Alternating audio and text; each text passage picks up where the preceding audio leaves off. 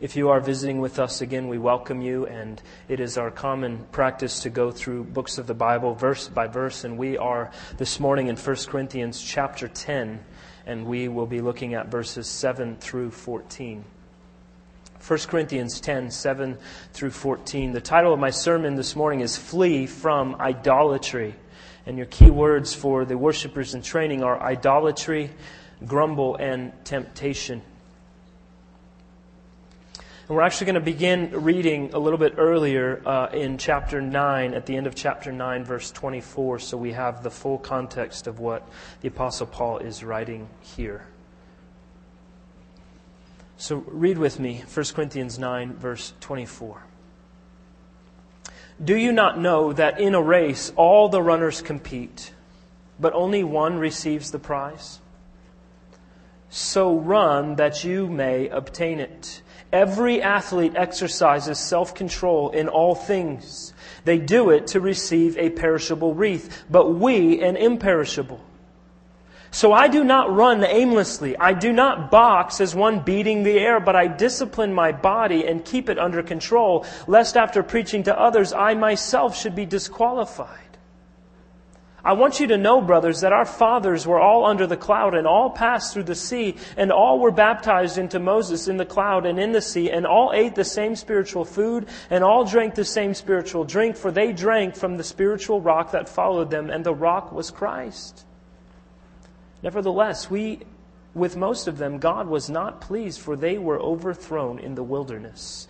Now these things took place as examples for us, that we might not desire evil as they did. Do not be idolaters, as some of them were. As it is written, the people sat down to eat and drink and rose up to play. We must not indulge in sexual immorality as some of them did, and twenty-three thousand fell in a single day. We must not put Christ to the test as some of them did and were destroyed by serpents, nor grumble as some of them did and were destroyed by the destroyer. Now these things happened to them as an example, but they were written down for our instruction, on whom the end of the ages has come. Therefore let anyone who thinks that he stands take heed lest he fall. No temptation has overtaken you that is not common to man.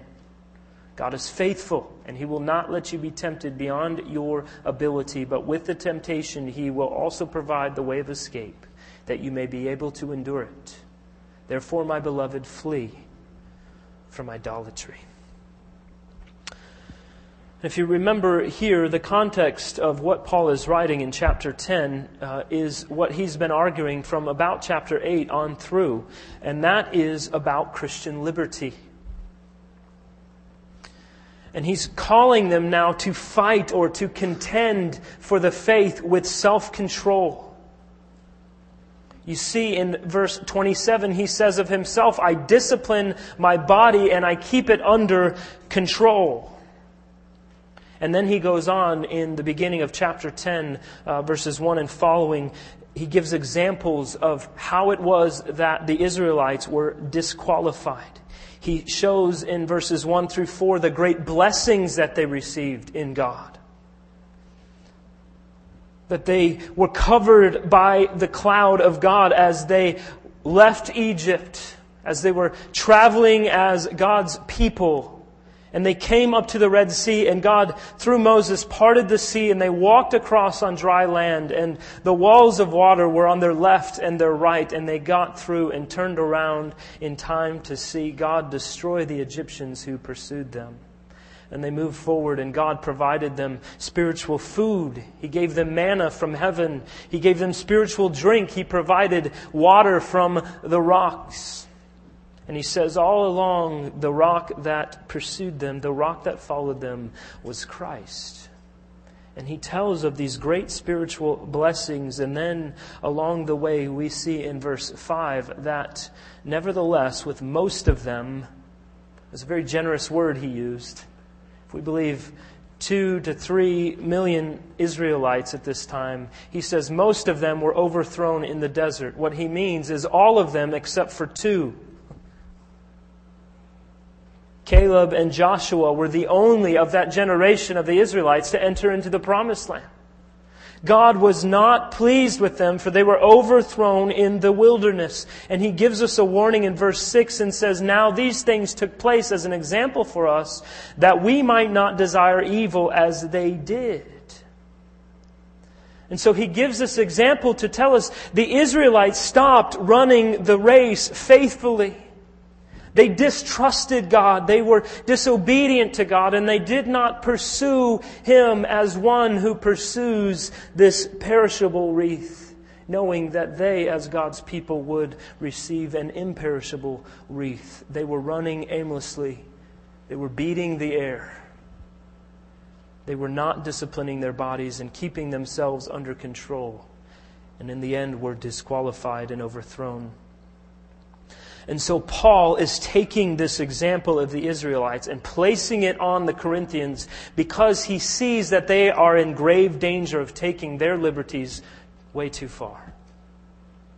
Instead of asking the questions that he said were very important and appropriate in terms of Christian liberty, asking, is it profitable? They were simply asking, is it permissible? Instead of asking, is it something I'm enslaved to? They simply asked, well, is it lawful? And Paul was saying, no, what needs to be asked is, is it profitable? Is it something that enslaves us? A very key element of our liberties is that we have the liberty to not partake in them. And he's calling them to be careful lest they fall like the Israelites. And so we see he continues on in his example with the Israelites and says in verse seven, do not be idolaters as some of them were. So let's get the context of what he's talking about. If you would like, um, we're going to be around uh, in... the book of Numbers mainly. But as he's talking about here, he's explaining perhaps the most ridiculous excuse uh, that we see of something happening in the Bible. Remember, Moses went to Mount Sinai. He ascended the mountain and was receiving the law of God. Meanwhile, back on the ranch at the bottom of the mountain, the Israelites are getting restless and they're saying, where's Moses? Where did he go? We need a God to worship. Aaron, gather up all the gold and fashion an idol for us.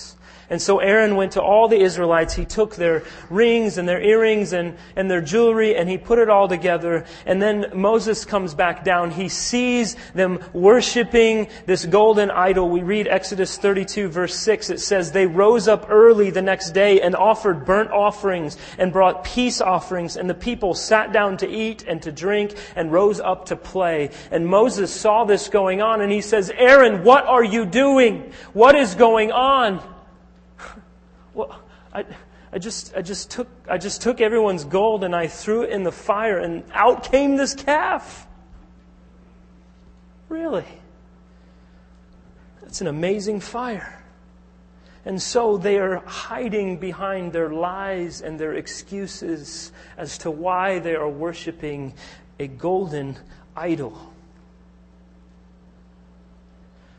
And Paul says, do not be idolaters as some of them were. They sat down to eat and drink and rose up to play. A direct quote from Exodus thirty-two, verse six. And this phrase is a euphemism for sexual immorality. This is why he mentions that in verse eight. He's saying they were letting their hair down in the absence of Moses, with two things going on. One, idolatrous dancing and offering being offered before this golden calf. Worshipping something that was created by the hands of man by the very jewels that they were wearing only hours before. Bringing offerings and sacrifices to the cow. Secondly, we see in this, it is implied there was sexual license being taken and it was approaching an absolute frenzy. Literally, what this is saying is that there was a burst of frenzied activity leading to sexual orgy. And we read about this in the hearts of man. And Paul describes this um, in the book of Romans chapter one. Beginning in verse twenty-one, it says, "For although they knew God, they did not honor Him as God or give thanks to Him, but they became futile in their thinking, and their foolish hearts were darkened. Claiming to be wise, they became fools and exchanged the glory of the immortal God for images resembling mortal man and birds and animals and reptiles. Therefore, God gave them up in their lusts of their heart to impurity, to the dishonoring of their bodies among themselves, because they exchanged the truth about God for a lie, and worshipped and served the creature rather than the Creator, who is blessed forever. Amen. For this reason, God gave them up to dishonorable passions. For their women exchanged natural relations for those that are contrary to nature. And the men likewise gave up natural relations with women and were consumed with passion for one another, men committing shameless acts with men and receiving in themselves the due penalty for this error. And since they did not see fit to acknowledge God, God gave them up to a debased mind to do what ought not to be done. They were filled with all manner of unrighteousness, evil, covetousness, malice. They are full of envy, murder, strife, deceit, maliciousness. They are gossips, slanderers, haters of God, insolent, haughty, boastful, inventors of evil, disobedient to parents, foolish, faithless, heartless, ruthless. Though they know God's decree that those who practice such things deserve to die, they not only do them, but give approval to those who practice them."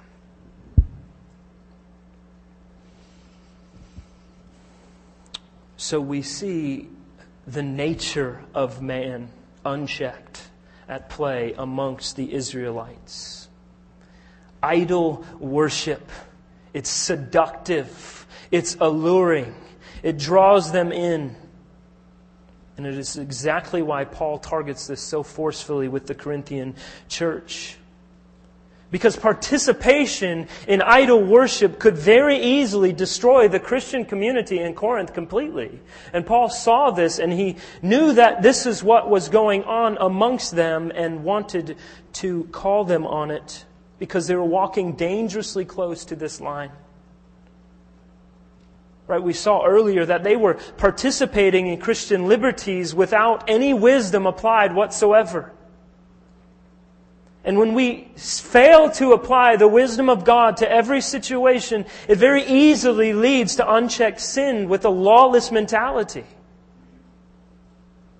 And so Corinthians were uh, were saying they were believers, and then they found themselves present at pagan festivals, participating in all that was going on, and in the end simply said, "Well, I'm not I'm not worshiping this because of what it is, but I'm I'm just participating.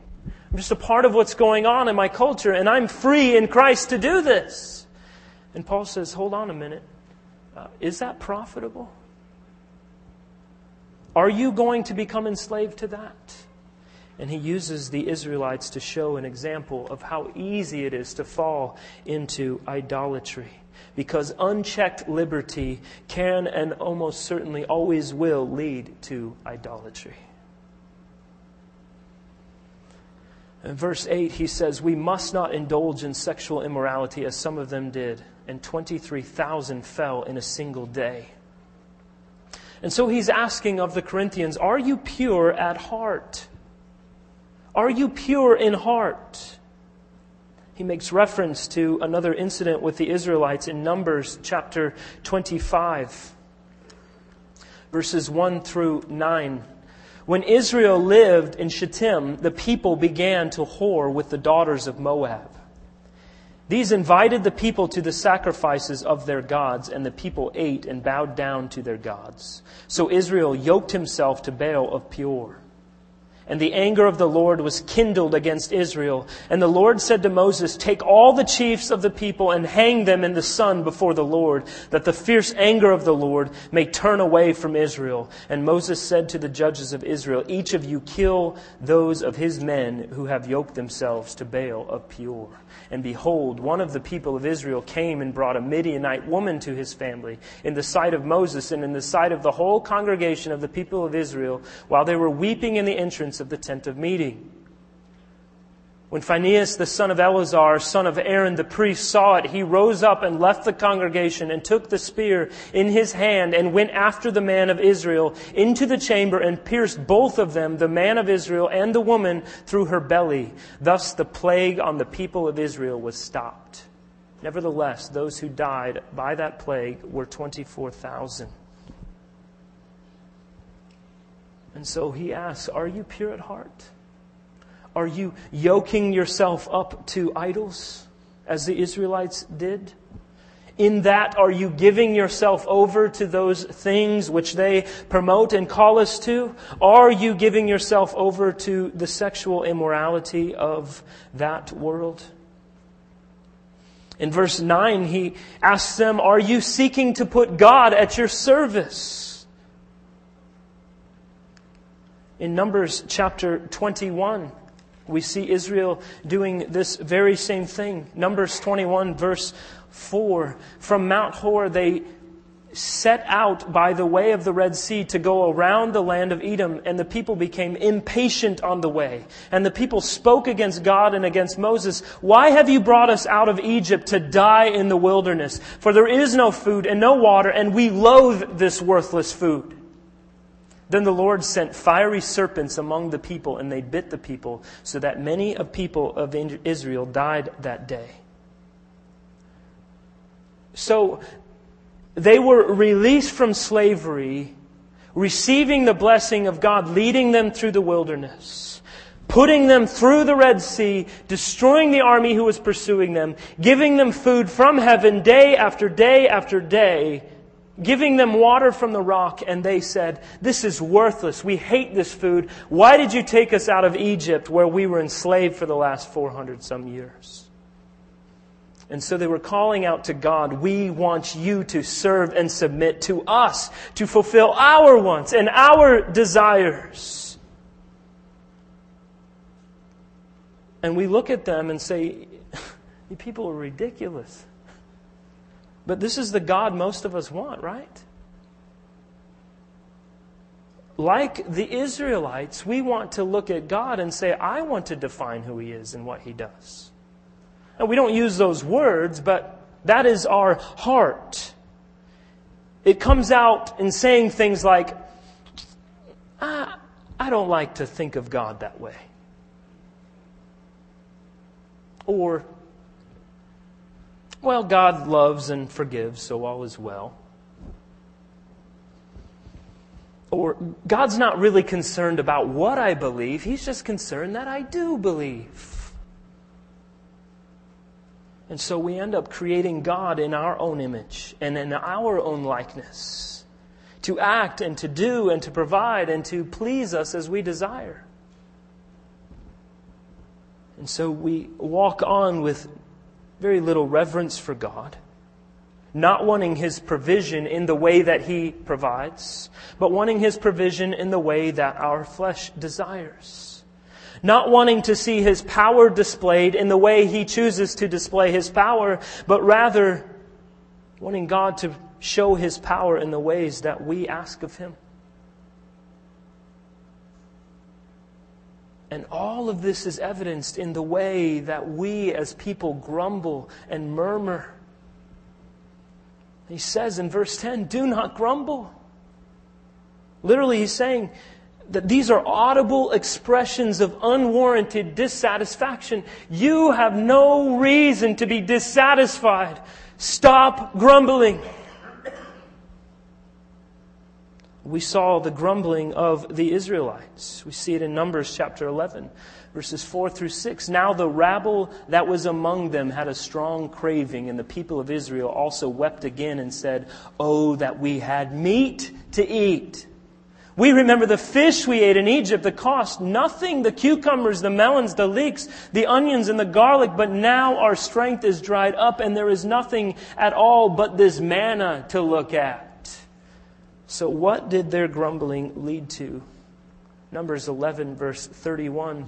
"The Lord gave them exactly what they desired. Then a wind from the Lord sprang up, and it brought quail from the sea and let them fall beside the camp, about a day's journey on the side and a day's journey on the other side around the camp, and about two cubits above the ground. It's a lot of quail. And the people rose all the day and all night and all the next day and gathered the quail. Those who gathered least gathered ten homers, and they spread them out for themselves all around the camp. And while the meat was yet between their teeth, before it was consumed, the anger of the Lord was kindled against the people, and the Lord struck down the people with a very great plague. So essentially they were saying to God, if you really loved us, you would give us something other than this manna. If you really wanted to provide for us, you would give us meat. They got their meat. They were also destroyed in the wilderness. So Paul here gives a series of commands. Verse seven, do not be idolaters. Verse eight, do not engage in sexual immorality. Verse nine, do not put Christ to the test. Verse ten, do not grumble. Compare all of this, what Paul is saying here, to the self-control he speaks of in chapter nine, verses twenty-five through twenty-seven. Paul himself said in Philippians chapter four, verse eleven, I have learned in whatever situation to be content. You see, the Israelites were in no way content with who God was and what He was doing for them. And likewise, the Corinthians were in very grave danger of doing the very same. We're going to spend some time and see what does this idolatry look like, because this is the root of all of this. The reformer Martin Luther, in commenting on the Ten Commandments, he recognized that the first two commandments were related to idolatry. And the next eight commandments after that were things like sexual immorality and uh, the sin of sexual immorality, uh, lying, murdering, stealing, all of these things. But he observed from that, if you were able to keep the first two commandments, you wouldn't break any of the others, right?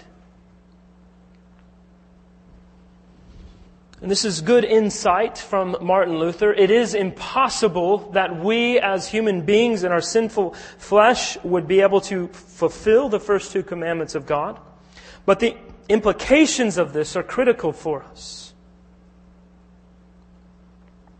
Maybe it is for you that you, you drink too much, or that you're into some sort of, of drug, or you can't help but lie, or you have a violent temper, or you're engaged in sexual immorality and perverse things. Perhaps you're materialistic, or it's just on your heart. You have to gossip about others. Or you're a workaholic because your job is most important to you. We can look at all of these things, but as we look at all of these things in our lives, it's important to realize that these things, these individual sins are not the issue. These are not the issue. The issue is idolatry. See, we want to look at the sin in our lives like fruit on a bad tree.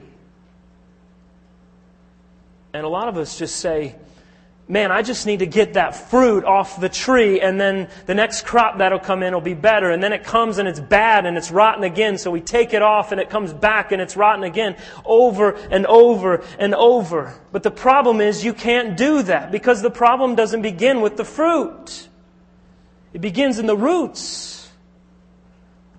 The root is idolatry. That's what Martin Luther was saying. That's what Paul is saying here. Not, he's not saying, don't get drunk, don't commit sexual sin, stop yelling at God, stop being frustrated with God, just stop it, just knock it off. You know better, stop it. Why is he not saying that? Because you can't. It's your nature. Because the root is rotten. And instead, he's saying, pay attention to idolatry in your life that leads to sin, because idolatry is the root. And so some of you are saying, well, I'm a believer in Christ, and so my nature is not sin. And I will say that I agree, but even for believers in Christ, idolatry is not one sin amongst many. Idolatry is the sin that is the foundation for all others. We sin because we idolize something. A philosopher named uh, Peter Kreft, he wrote this: "The opposite of Christianity is not atheism, but idolatry." And some of you may be saying to yourselves, as I say this right now, uh, I'm not an idolater, I'm an atheist. No, you're an idolater. You might worship your mind or your experience or your five senses or empirical scientific rationalism, but you're an idolater. You have given and de- devoted yourself to that as your God. And so we can look at the world and we can see all men everywhere are constantly worshiping something. But we have to ask the question, what is it? This is why missionaries go into the middle of jungles who have never been touched by any other people group in the world, and we see them worshiping something. Be it the moon or the stars or the trees or each other or whatever it is, there is worship going on.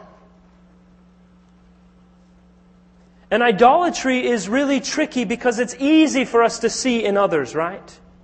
It's very easy to sit back and look, uh, for example, at other cultures and to say, well, they're worshiping a statue carved out of wood. Or they're worshiping a golden statue of a man with a fat belly. That's silly. Or we look at people around us and say, they worship their job.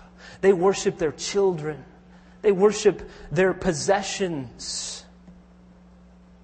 It is very difficult to turn that light on our own selves and discern in our own lives what we are worshiping as idols. But we are very prone to idolatry. We are a culture filled with idols. As I read through Romans chapter one, he says in there that they worshipped animals and creatures and creeping things. And we can look at that and say, we don't worship animals. It's ridiculous. No, we may not worship animals, but we name our sports teams after them, and we spend billions of dollars on letting them consume countless hours of our time to entertain us. We don't worship the sun. Have you been to the beach? We don't worship the stars. Well, maybe not the ones in the sky, but the ones in Hollywood and on movie screens. Yeah, they may not look the same as they do in other cultures, but they are idols, and we worship them readily. I was listening to a sermon to prepare for this morning, and he made reference to... Um, to something that happened in the year two thousand, the M T V Music Awards. A guy named Eminem, he was this, uh, this, he was like, I guess, cool at the time.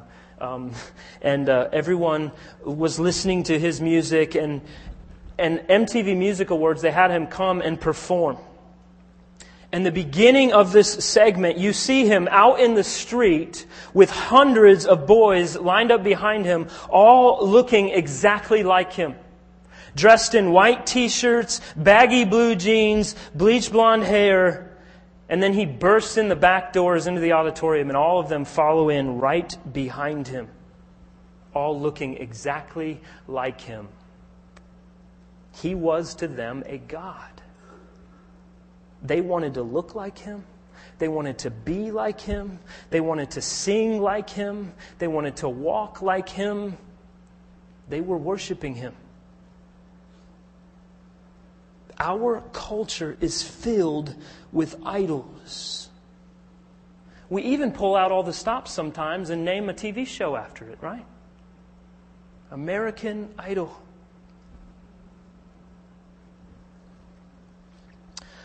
There's a story of a missionary from America who went to India, and while there he met a woman who was Indian, who once traveled to the United States of America, and she was a Christian, and she said, I will never go back to the United States.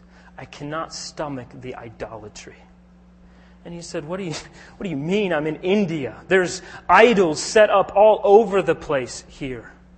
And she said, every American home I went into had an idol right in the middle of the living room.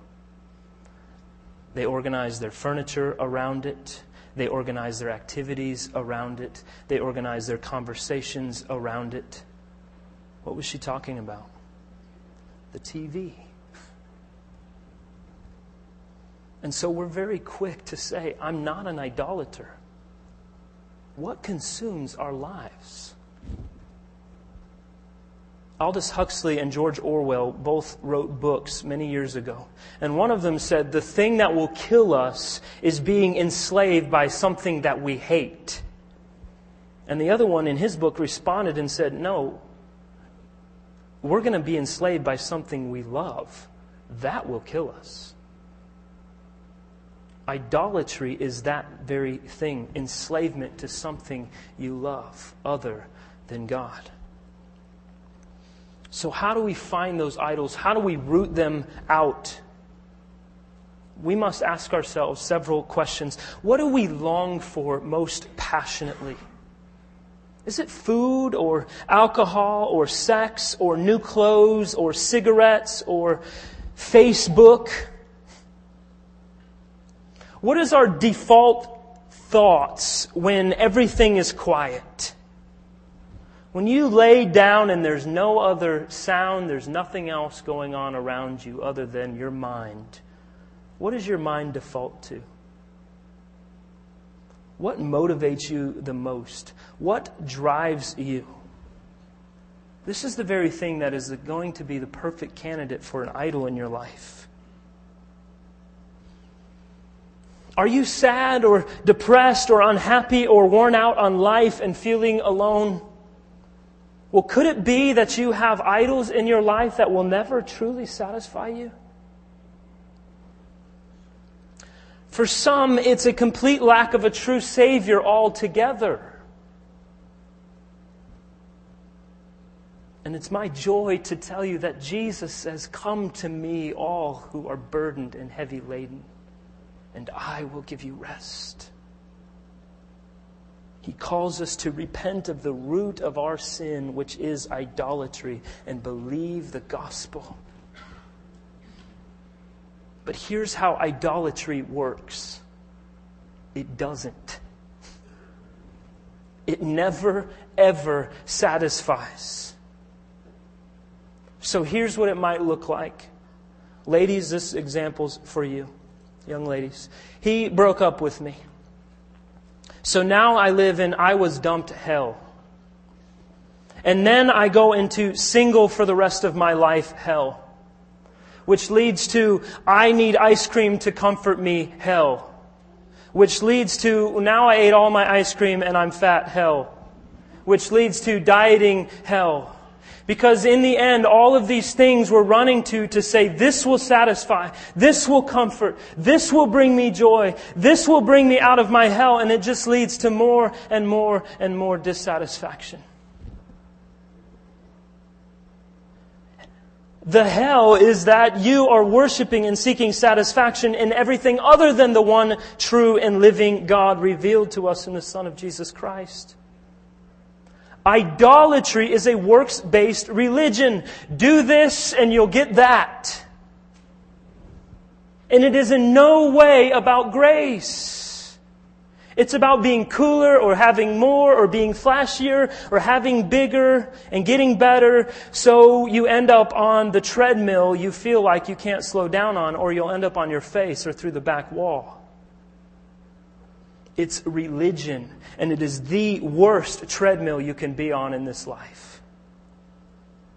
Compared to the gospel, which says your works mean nothing. You are saved by Jesus, not yourself. You don't clean yourself up so you can go up. No, God saves you God changes you. God transforms you. God restores you, and through you is restoring all things back to Himself.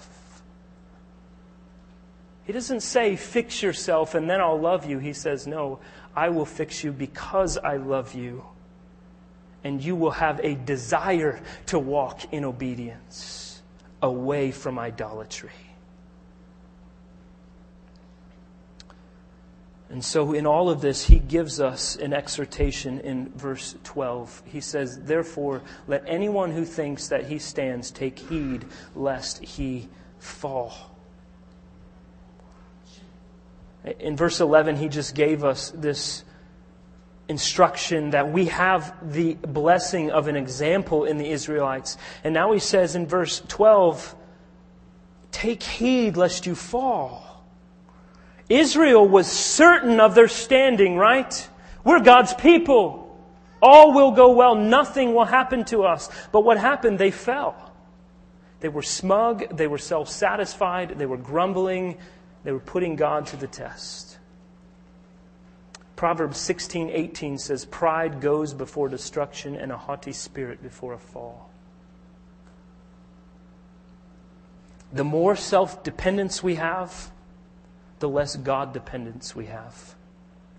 The more carelessness in our lives, the more temptation that enters our lives. And the more temptation we have in our lives, our resistance to sin is reduced. And it is when we feel most secure, when we feel most spiritually strong in our lives, when we feel like our doctrine is at its soundest, our morals are at their purest, is when we are to be most on guard and most dependent on God. We must write verse twelve on our hearts. Take heed lest you fall.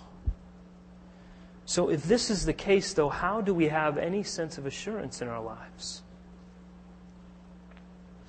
The Puritans used to talk about two types of assurance. The first was resting in God's promises, which is a true confidence to stand against sin and Satan, not depending on our works, but a confidence in Christ and His life and His death and His resurrection and the persevering of the believer because of Him. Resting in God's promises is recognizing our weaknesses and our fears and our need for the Spirit of God. The other type of assurance that we often has is, is a confidence in nonchalance. We're boasting in our gifts and our works and use those as a means of righteousness. And the result is that we're opened up to Satan's attacks. And really what's going on in our self-confidence is that we lack a theology of wretchedness. It is vital. It is absolutely crucial for us as believers to understand how sinful and prone to evil we are as people, that we might have restored confidence and assurance in Christ, who has accomplished great things on our behalf. Are you self-satisfied? Paul is saying, come now, run as those who win the prize. He's addressing fatheads here. People who have confidence in man and not God. And so he ends with a great encouragement to verse thirteen. He says, no temptation has overtaken you that is not common to man. God is faithful and He will not let you be tempted beyond your ability.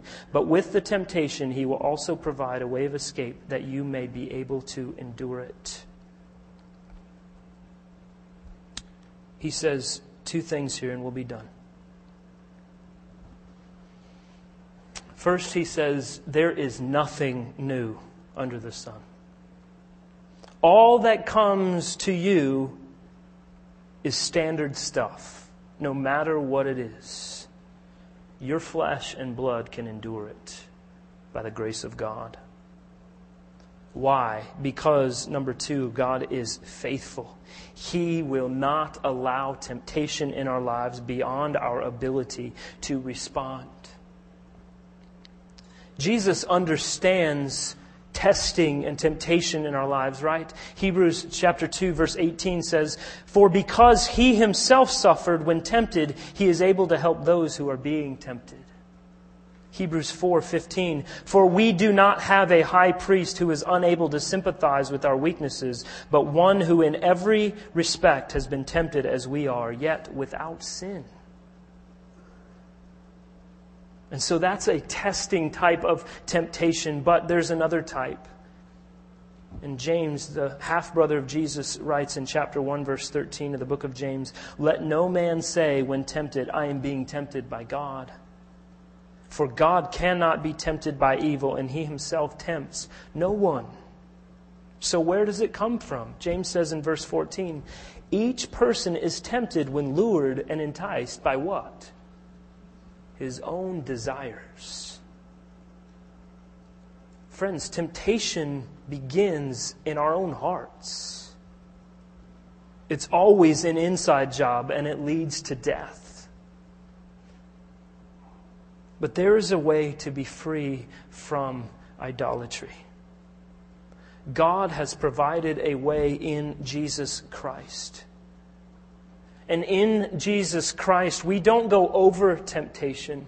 We don't go around temptation. We don't go under temptation. We go through temptation. And in Christ, we are able to endure temptation unto victory.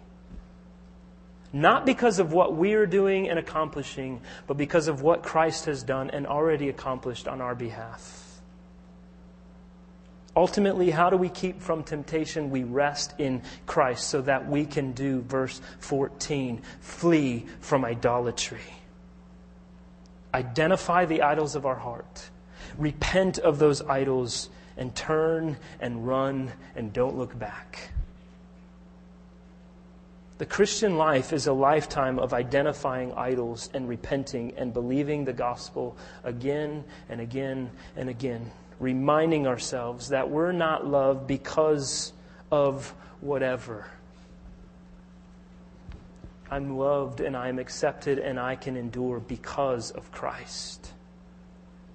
And it is because of Him that I can turn away from idols and resist temptation and walk in the newness of life as He builds into me a life of repentance and joy in the gospel as I remind myself of it every single day. And so the Apostle Paul exhorts us, and I, you, and myself as well, exhort us. Do not succumb to idolatry. Flee from idolatry. We need each other to do that. Let us love one another enough to confront idolatry in our lives that we may flee from it and take joy in the only satisfying thing, which is Christ Jesus our Lord. Let's pray together. Father, thank You for this time of instruction from Your Word. We pray, God, that You would bless us and fill us with hope in Christ, that we not flee to idols in this world. Father, help us to be responsible in our liberties, that we not reject them completely because they might lead to something that we not want because we want to be legalistic about it, Father, but that we ask questions. Is it profitable? Will I become enslaved to it? Is this a means to glorify God? Help us, Lord, to be wise and to walk in the gray areas of this Christian life with wisdom and discernment and joy in knowing that Christ Jesus is our Lord and frees us from the enslavement to idols, that we might walk and live and find joy and peace in our lives because we have hope beyond all hope.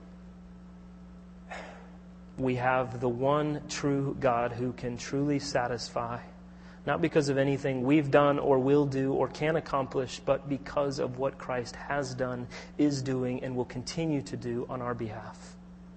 Thank You, Lord, that we have a high priest who can sympathize with us in our temptation, that we can depend on and lean on and turn to, that we would be delivered with victory from our temptation. You are good and gracious, and we thank You for your faithfulness to us. In Christ Jesus' name we pray. Amen.